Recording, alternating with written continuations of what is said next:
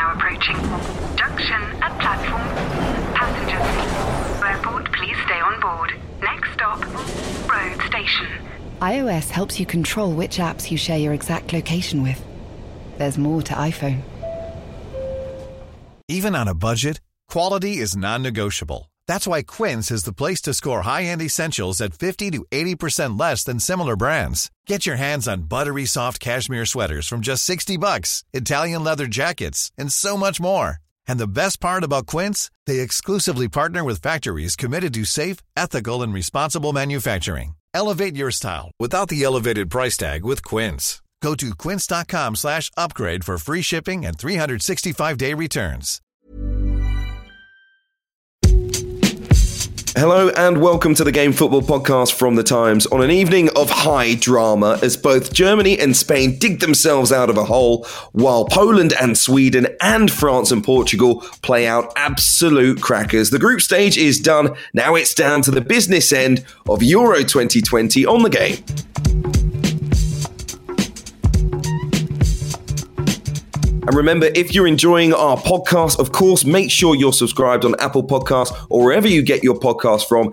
And also make sure you've got that subscription to the Times and the Sunday Times for our great Euro 2020 content across all of your devices. Remember, if you sign up today, you can get it for less than a pound a day. Just go online, search thetimes.co.uk forward slash the game to begin your free trial. I'm Hugh Woozencroft. Thanks for joining us once again. And just what an evening it has been. I'm joined by James Gheerbrant, Jonathan Northcroft, and Gregor Robertson. How are you all? Very well, Hugh. There were some fantastic games a little bit earlier on. It finished Portugal 2, France 2, Germany 2, Hungary 2 as well. We'll start with a game involving France and Portugal because I think it was it was probably my favourite game of the competition because aside from the matches that have all that quality, this one had the drama of the decisions as well, the referee right in the heart of it, and all of us just getting a little bit angry and wanting to see a beautiful game continue. So let's start there. Group F finishing with France on top, Germany second, Portugal third, and then Hungary at the bottom. But there were times it was like musical chairs. The teams were swapping positions in the group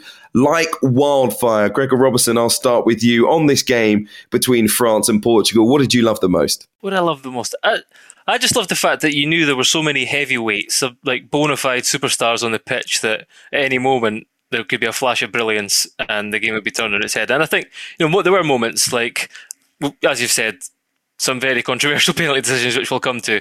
But Pogba's pass through to Benzema was sublime. Some of his touches, his little drag back and shot that Patricio pulled off a great save from. Uh, Mbappe threatening behind with his pace. It was it wasn't his best game, but he was always a threat, always a danger. Benzema obviously getting his two goals. Ronaldo getting two goals. It was just you know this is where this is what these competitions are all about. Really having two teams, two of the strongest fancied teams in the competition going head to head. And as I say, I, you know, I think there have probably been better games in terms of quality. Both teams have some flaws or I don't know. They certainly don't seem to have hit top form yet. Um, but just the fact that there were so many outstanding players on the pitch uh, still made it a compelling night. I think tonight gave us the feeling that it was already the knockout stages because yeah. teams, the, the, teams felt like they were going for it, like this was it, ninety minutes uh, to either survive or pack your bags. Three penalties awarded, Jonathan. Two of them converted by Cristiano Ronaldo, a brace as well uh, for his former Real Madrid teammate Karim Benzema. Let's start with those penalty decisions. The first one, Hugo Lloris on Danilo Pereira. It, it, was a punch, it was an elbow. Rio Ferdinand called it GBH. How did you see it? uh, yeah, it, it, was pretty appalling actually, and um, I would certainly be in the camp that that thinks that goalkeepers get away with an awful lot that, that no other player on the pitch could get away with. And and um, yeah, he caught a bit of the ball, but it was it was just a a classic goalie recklessly trying to clear everything out without any sort of thought to um, the the opposition. Uh, it was quite right that it was a penalty. It was probably the best of the penalty decisions. I mean, I, I almost wrote a piece at the weekend about how good VAR had been, and I pulled back from that, and I'm, really glad I did because I think actually in the last few days we've we've seen controversies similar to the, the, the Premier League. I, I, do think refereeing in general has been really good in the tournament. I think there's a really good generation of European referees Uh, you see that in the Champions League, but I'm not sure if Mr. Lahoz is one of that good generation, shall we say. Um, and yeah, I'll take that first penalty. Not sure about the other ones. Let me take you into the world of my WhatsApp conversations during this match. I sent a message to my friends after that first penalty was awarded saying, I'm not saying it's not a pen, but they can't keep not checking these big decisions. Eventually, we'll all be saying that one of them has ruined a game and asking, why didn't the ref have another look? And moments later, we saw Nelson Semedo nudge Kylian Mbappe, and suddenly there was another penalty. And once again, I think like the first one, the referee didn't go over to the screen and check it. The VAR officials not deeming it necessary. And I do feel like eventually this will come back to bite us at some point during this competition.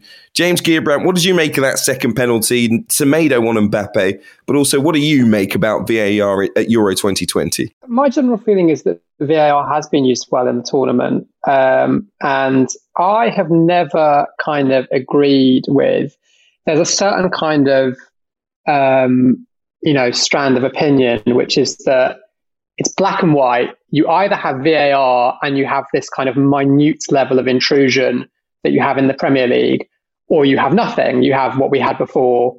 You have no VAR. And I have never believed that it's black and white. I've always felt that um, the kind of the way that VAR is used in the Premier League, the very kind of minute, pernickety, um, you know, way that it is applied is not the only way that it can be used. Um, and I do think it's been used an awful lot better in this tournament. Um, and I, yeah, I, I, guess I would tend towards the opinion that, uh, you know, there can be ultimately a better version of VAR. I think the application of it, um, you know, in the Premier League last season, um, you know, I, I don't think um, that maybe we learned enough from the way that it had been used in um, previous international tournaments. Um, so yeah, I, I, think, and I, I also think, um, I think Jonathan's point is right as, as well.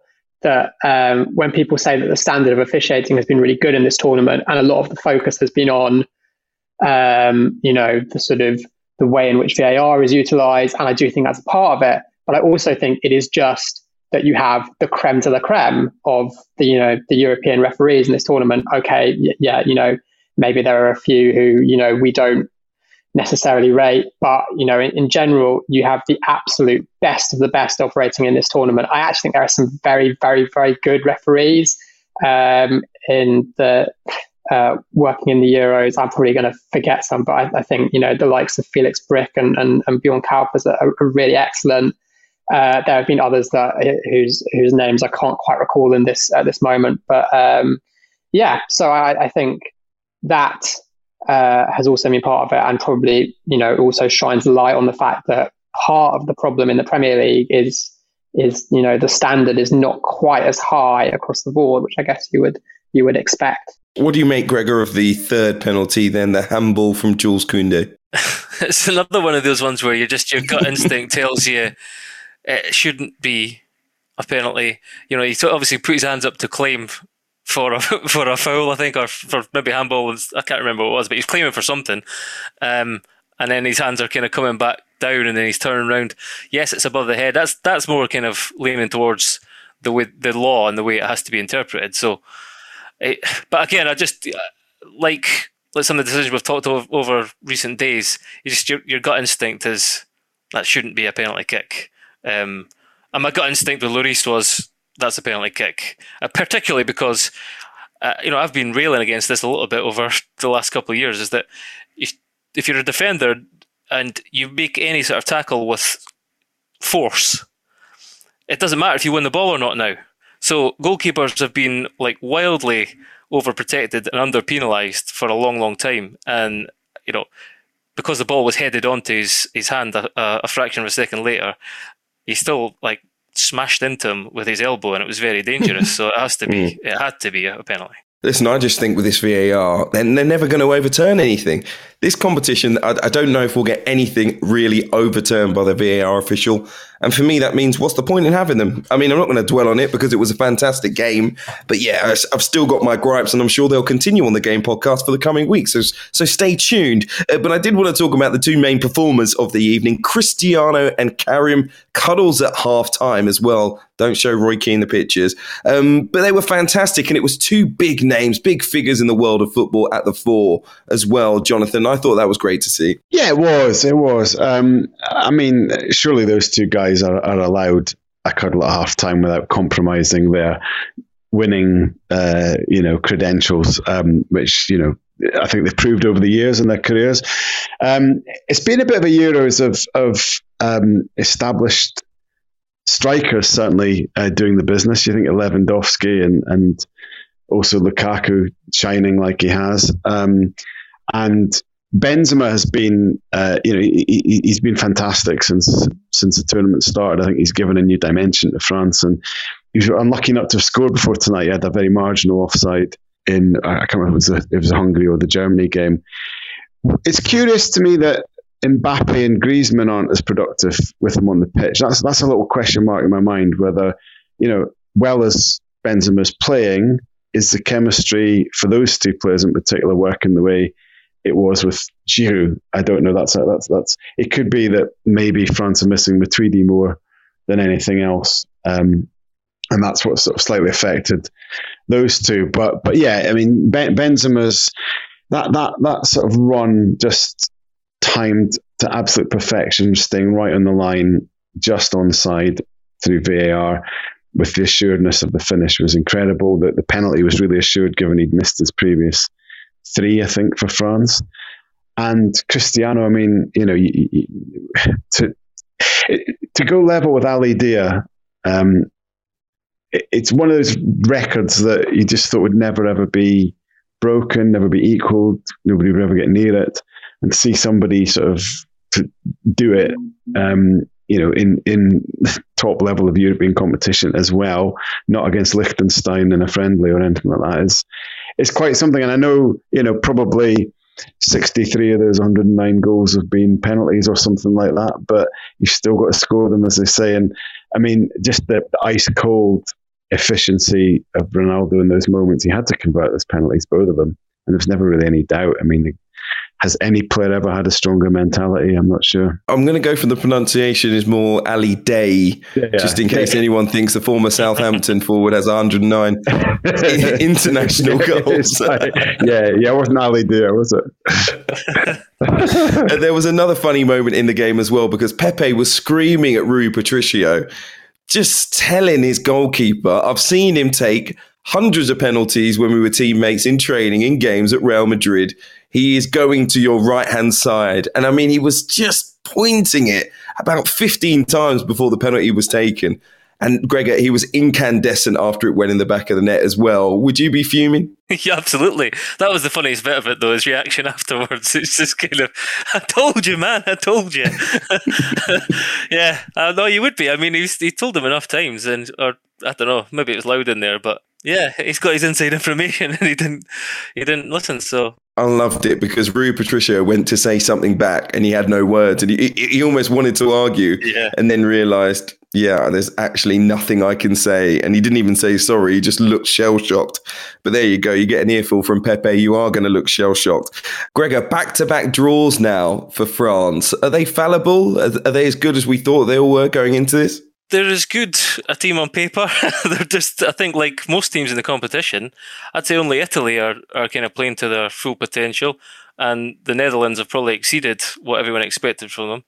Um, but beyond that, everyone else is certainly got flaws, or they're not. They've certainly not hit full full stride yet, and you know clearly you you would uh, include England in that. But the way that Deschamps sets the team up is not. They're effective there's that's that's that's kind of what they've been prided on so far. Now that's why that's why they won World Cup. They were just effective. They had they had Mbappe going forward, and they were very solid. And I think they're they're kind of doing that, but only just just now. It's like they're playing on the edge. They're not they're not really looking as quite the, the, the attacking threat that they that they have in previous tournaments. Um, they're still looking pretty solid at the back. I just think you know there's some tough decisions got them tonight, but they're not really quite clicking up front. And I, th- I think, as Johnny said, you know, part of that could be could be the inclusion of Benzema and. Uh, as Alyson has reminded us many, many times, the exclusion of Olivier, Olivier Giroud. it could well be, though, because it's not the same dynamic. And Mbappe has been particularly subdued, so they still have to be favourites, though, just because of the, the star quality they have in their team. Sorry, they're such a strange team, aren't they? Because when they when they kind of go up to those to those high gears, which they're capable of, I mean, they can be just they can be irresistible. I mean, I think before the tournament, you know, I think they put four goals past Sweden. Uh, obviously, they scored four in the World Cup final. They put seven past Ukraine, and and there were times in that in that first half of the tournament against Germany where they you sort of felt like they were just toying with Germany. Um, but then at times it's just like that light goes out and they seem, you know, at times they seem very pedestrian, very ponderous. Um, you know, it's sort of you feel that the team sort of really isn't kind of arranged in a way that really makes the most of the talent at its disposal. So, yeah, they're a they're a strange team, but they are they are really you know they're a formidable tournament team, and and as Gregor says, I mean they have to still be, I think, probably the favourites. Well, I think the knockout stage might actually be easier than the group stage was for them. They face Switzerland next, and then it's Spain or Croatia. Maybe it does get easier for the French. Certainly doesn't get any easier for Portugal, though. They face Belgium next. They were fantastic at times during this match, though. I think they're an emerging force. I wonder, will Belgium be too much, Johnny, do you think, for Portugal? I think they might be. Um, for me, Belgium have been uh, you know, we, we, take them for granted a little bit just because we know them so well and we kind of expect them to win because they, they, they are the number ones. They win all the time. And I, I just, I thought Lukaku's been, you know, a, a, step up again from even from what he did this season. Um, De Bruyne is growing into it. Um, they're a really quality team. And I think, I think Port, Portugal's interesting because, you know, it's still, it still boils down to being a bit of a Ronaldo show um, even though they've got Jota and they've got Bruno. You know, Bruno only came on in the last sort of 15 minutes and, and had clearly had a point to prove and almost gave away a penalty trying to prove that point, trying to tackle back. But you know, the, he he didn't even get in the team tonight, and Jota hasn't quite been what, what we know he can be. Bernardo hasn't been at his best, and everything is a bit still based around Ronaldo. So I, I wonder if um, if they really do have enough. What was lovely about Portugal tonight was was Renato Sanches's performance. I think that's a great story. The resilience he's shown um, in that, you know, coming back from from the depths of of, of you know being being a laughing stock, I suppose after that the Liberty spell. Stadium. You can say it, Jonathan. the Liberty years, yeah, um, and um, yeah, you know, it just shows what a, what a strange game football can be for for a young talent sometimes. Um, he was, he, I mean, if he hadn't already played in England or if he hadn't already had that big move, you'd have been looking at him tonight and going, wow, you know, look at, look at that skillful, powerful midfielder that you could, you could put into English football. Um, so Portugal are, they, they, are the unknowns, aren't they? They were like this at the last Euros, didn't win in the group stage, went on and won it. We're never quite sure what to expect. Um, they've slightly disappointed me, though, I have to say, because I thought before the tournament on paper they really could spark and they just don't look like all that new talent has brought them quite enough progression. So I would go with Belgium in that in that second round. Sorry, Renato Sanches, twenty three. that, that shocked me. I mean, that he's still 23 after, you know, obviously bursting on the scene, as uh, Michael Richard says, um, in the last Euros. You know, it's like it does seem to, it does seem a shock to me. I, would also add just, you know, yes, it is. They're so reliant on Ronaldo, but Ronaldo wasn't I know it sounds daft. He wasn't great tonight. He scored those two penalties and he take the headlines, but you know there was a time when he switched a switch of play and he, he miscontrolled it, went under his foot and out of play. There was he wasn't he wasn't that effective. He wasn't he wasn't really causing France any trouble. But he gets the headlines. He scores the two goals. He's a leading scorer. He just somehow scores goals and gets gets Portugal through to the next round, and that you know that's that's a huge force. That's what you call being a talisman. Um, I wanted to talk about what was going on in Munich, though. Germany tonight, coming from behind twice to draw against Hungary. At times they were second, At fourth, they ended up the Hungarians in the group, and, and Germany were going out at times. It was another thrilling match as well, and I think the Hungarians showed incredible heart. James, tell us what you thought about this game because it, it ebbed and flowed. Yeah, it was a fascinating game because I think, I mean, the context obviously of Germany having, you know, really swept aside Portugal in a dominant attacking performance where they created a lot uh, and I think we all probably thought after that match, you know, they'd brushed off the cobwebs and they'd sort of found the system that worked for them. And we were going to see Germany as a real force in this tournament. Uh, but tonight it was really back to you know they, uh, they were they were poor for most of the match, and it was really back to the bad old days really that have kind of plagued them for the last three years, where they just have seemed you know, uh, just like they have, they've they've seemed to lack ideas and incision on the pitch, um, and they just have they've seemed a, a, dysfunctional team. To be honest, I mean, it, it, may not be the greatest German generation ever, but this is still a team with a huge amount of talent, and uh, yeah, they did not uh, they did not live up to that tonight. Um, they, uh, I think what was really significant about this game was um, the system that Hungary played against them. I mean, I, I said on uh, my previous appearance on the podcast, I was shocked by how unprepared Portugal were to face the, the, the wing backs in Germany's system. Uh, Hungary were not at all. Evidently, they prepared for that for that very threat, um, and they really shut down Joshua Kimmich and Robin Gosens. Um, by matching up Germany's shape, playing a 3 4 3 of their own. Um, and I think it will be very interesting given the difference in how well and effectively Germany played against Portugal's 4 2 3 1 compared to Hungary's 3 4 3.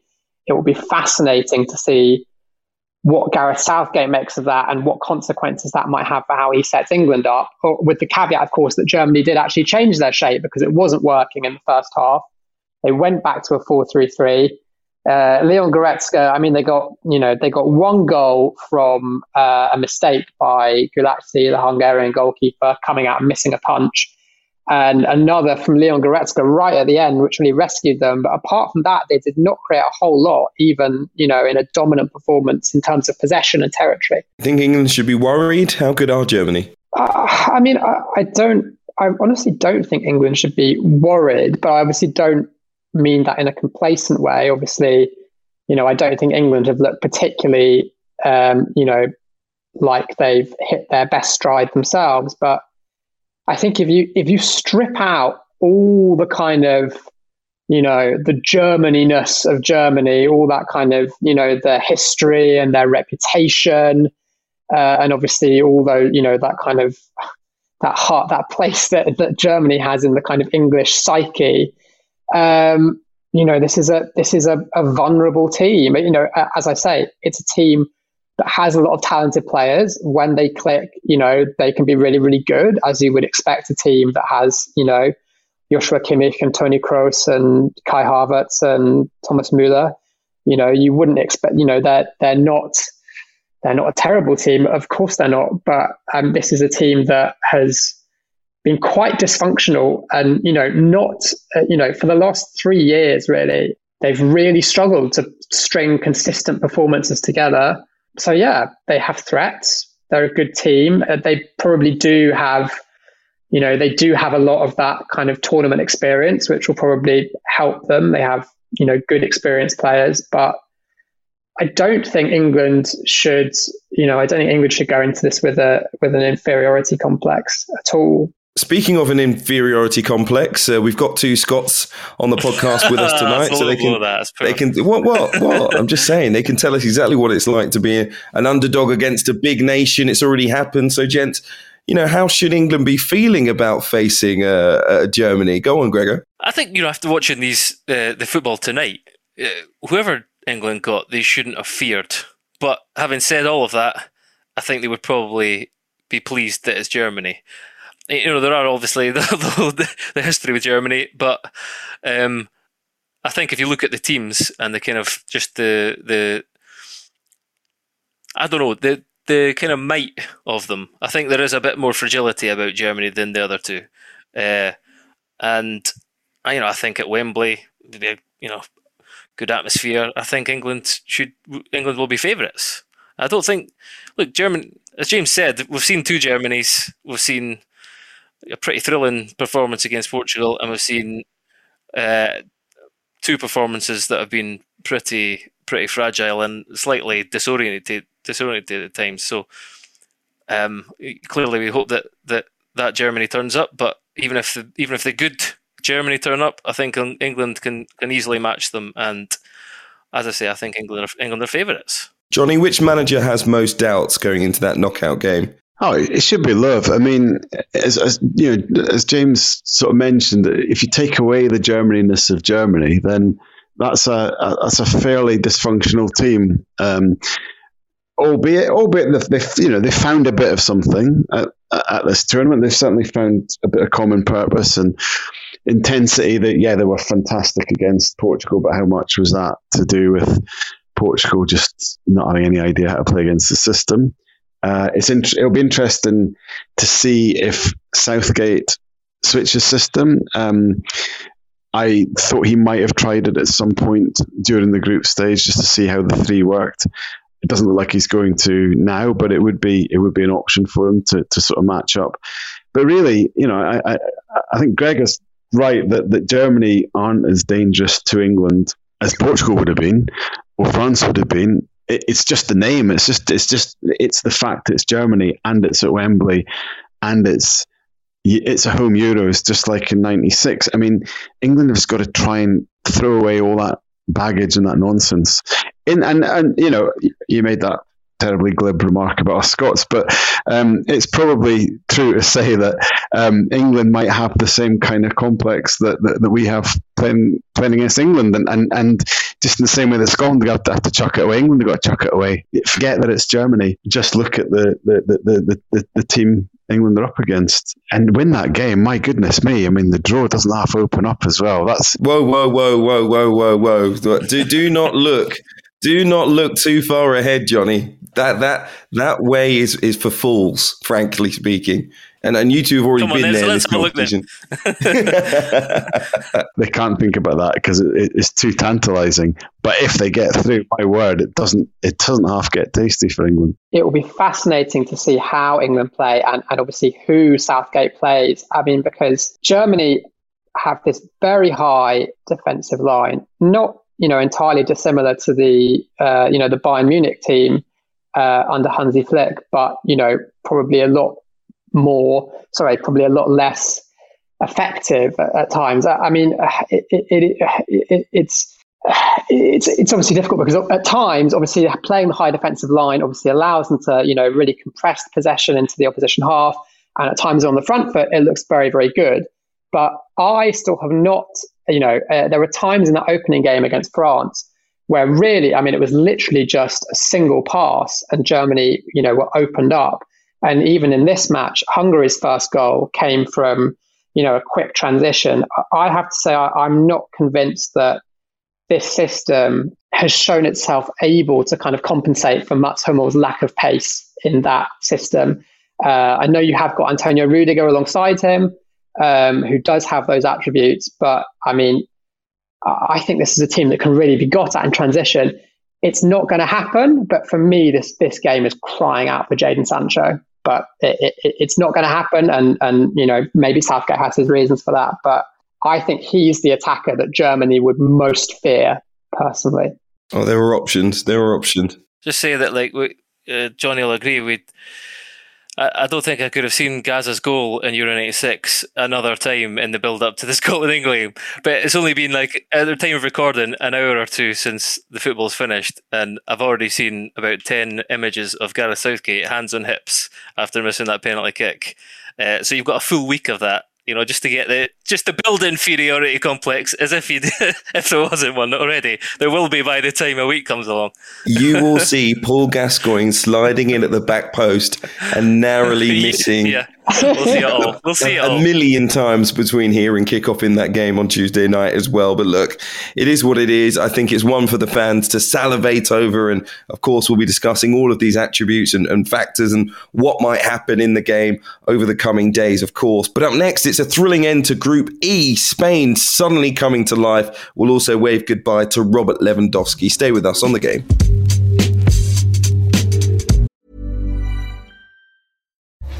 As you're listening to me, Daisy, Apple's iPhone disassembly robot, is dismantling an iPhone into lots of recyclable parts. That's how Apple recovers more materials than conventional recycling methods. Thanks, Daisy. There's more to iPhone. Ready to pop the question? The jewelers at BlueNile.com have got sparkle down to a science with beautiful lab grown diamonds worthy of your most brilliant moments. Their lab grown diamonds are independently graded and guaranteed identical to natural diamonds, and they're ready to ship to your door. Go to BlueNile.com and use promo code LISTEN to get $50 off your purchase of $500 or more. That's code LISTEN at BlueNile.com for $50 off. BlueNile.com code LISTEN. Well away from the drama of the group of death. There was another uh, busy and eventful group in action. Group E, of course, where Spain earned their first win in style. They thrashed Slovakia 5 0 and they set up a last 16 tie with Croatia. But it was a result that not many people saw coming. Let's catch up with Paul Hirst of the Times, who is following Spain during this competition. And Paul, I, I think a lot of people were crying out for Luis Enrique's side to improve. Did you see this coming? No, I didn't. I must admit, I went to the stadium thinking this will be a draw and maybe Spain will sneak into third position. Um, but you know they were brilliant. They were they were very much helped by Martin Dubravka, who um, punched the, the, ball into his own net uh, to give Spain their first goal. But after that, they were they were just brilliant. Spain. They were really um, really entertaining to watch. They were exactly the opposite of what they um, they were in the first two matches. They were they just thought about their passing a little bit more. I, I, think in the first two matches it was almost like they were just passing for the sake of it. But with Busquets back in the team, I just think they looked a bit more. Uh, a bit more composed and a bit more, um, a bit more thoughtful, uh, a bit more direct as well. Um, I just think, uh, and they, they're a lot more urgent. Um, so yeah, I, it was a it was a very good win, and you know, it is you know it's nine days overdue, I guess. Um, but Spain have, have finally uh, finally come to the Euros. Is this a case of pressure makes diamonds when it really counted? When all the criticism had come towards Spain, is that where maybe this side is going to be at their best? I think so. Yes, and but there's also an element of Luis Enrique actually admitting that he was wrong. Uh, he, he's a very kind of stubborn coach, Luis Enrique, but for the first time he admitted that he's you know, the selection for the first two games wasn't right. So he made four changes tonight. Um, I brought in Cesar Azpilicueta as well, who was very good, um, offered that extra little bit of kind of experience. Uh, Pablo Sarabia was very good on the wing as well, scored one and, and set one up. Um, so you know, it's it's good management from him as well, tinkering with the team because you know th- that team for the first two matches wouldn't have gone far in this tournament. But I think after watching uh, the the game tonight, I think everyone in Spain is a little bit more hopeful. Alvaro Morata, when he missed that penalty, what were you thinking? Oh, I, I, just I didn't know where to look. I just felt so sorry for him. I just um, it was so strange, you know, because when they won the penalty, he picked up the ball, and everyone, you know, but I'd say about half of the stadium sort of held their breath and thought, "Oh no, really? Are you going to take it?" And then the other half were right. We're going to get behind this guy they started, they started chanting his name, Alvaro, Alvaro, etc.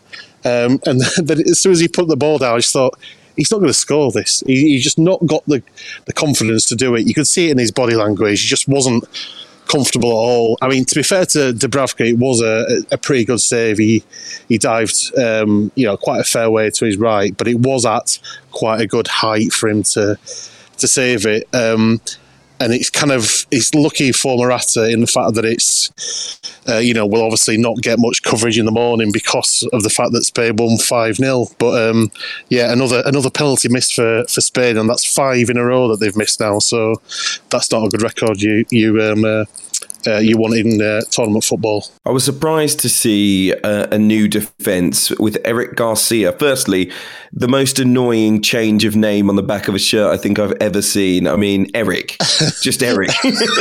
no frills, I guess. Fair enough. Yeah, um, but but he was alongside Cesar Azpilicueta, who of course has a, a, a, much more stylish name on the back of his shirt, um, and Sarabia in the front three. Moreno still played out wide, but I think he was he was better this time around. a, a shift in terms of his wide position to the other side of the pitch as well.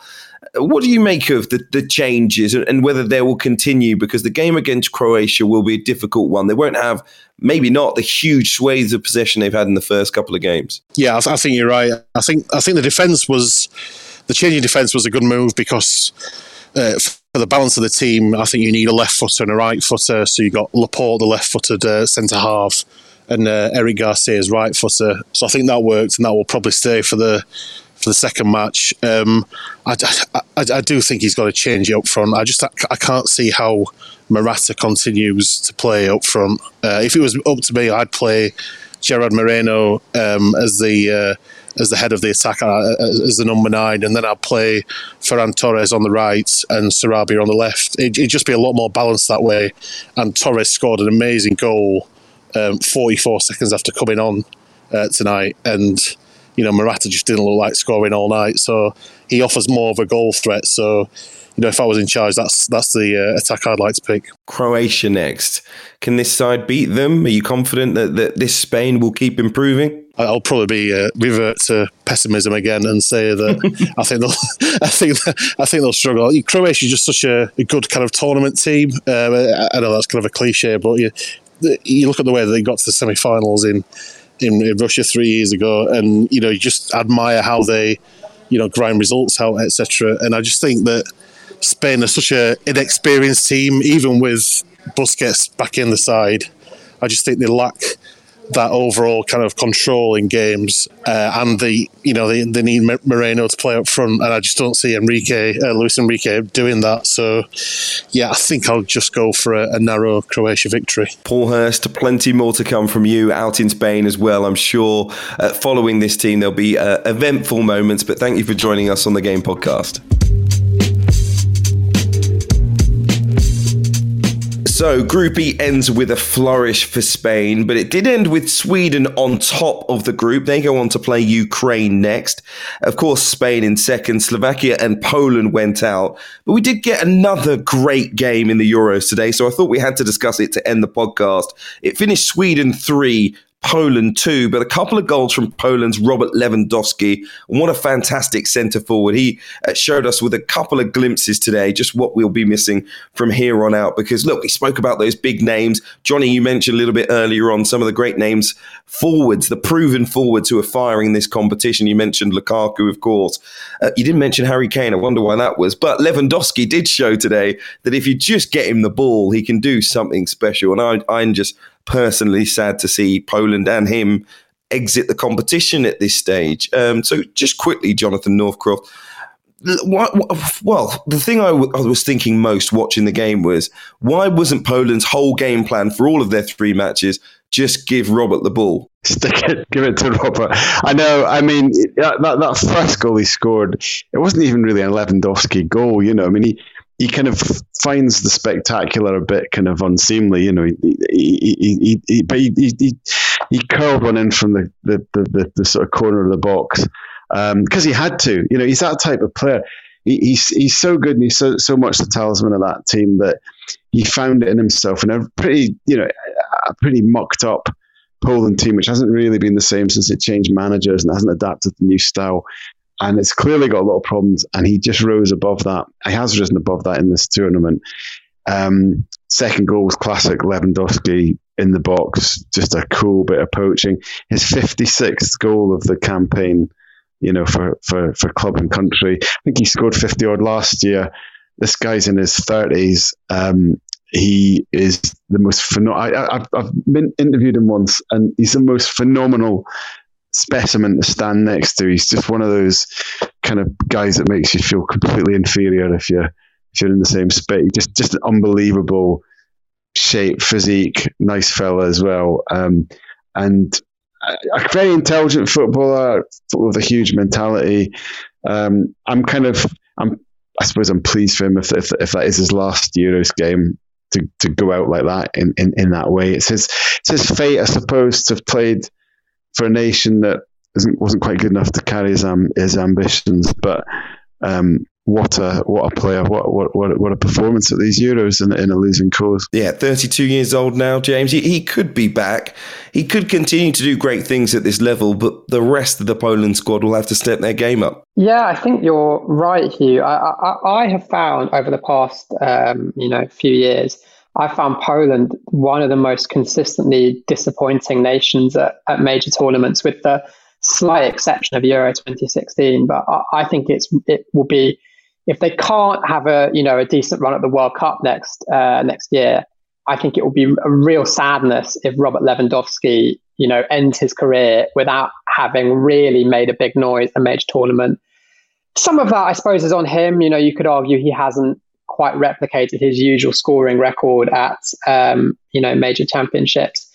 But I think also, you know, Poland have failed to provide him with a good you know, platform, you know, Poland, you know, as you say, all right, they're not one of the big football nations, but Poland have enough talented players to be better than what they are. To me, they always look uh, poorly coached, frankly. Um, you know, you can't tell me that the talent level in this Poland team is inferior, for example, than, you know, the talent level of you know the Wales team that got to the semi-finals of Euro 2016 or the Sweden team that got to the quarters of the last World Cup.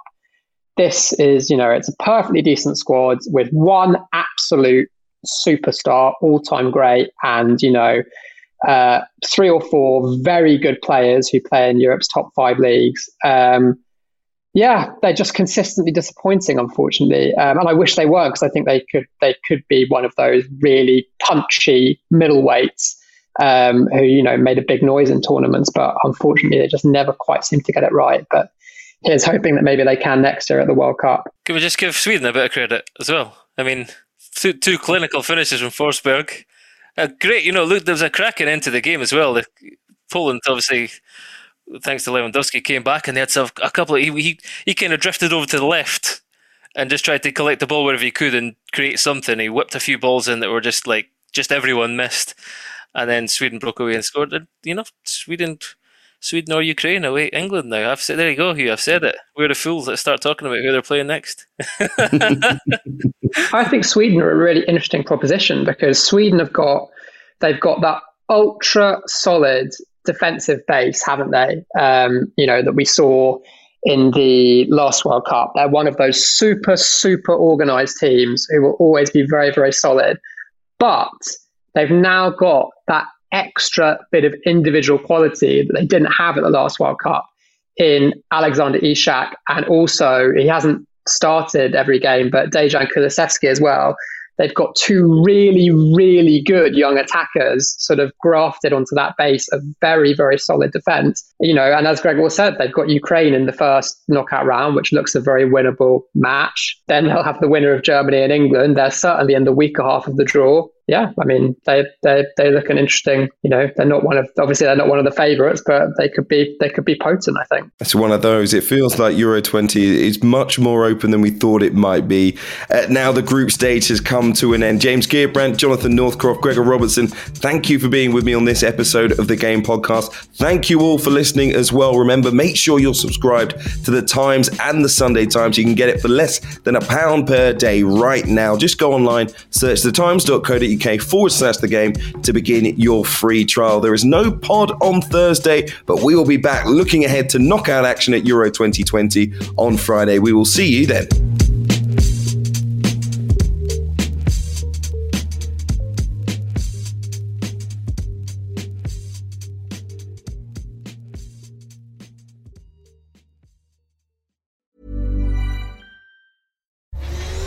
Listening to me, Daisy, Apple's iPhone disassembly robot, is dismantling an iPhone into lots of recyclable parts. That's how Apple recovers more materials than conventional recycling methods. Thanks, Daisy. There's more to iPhone.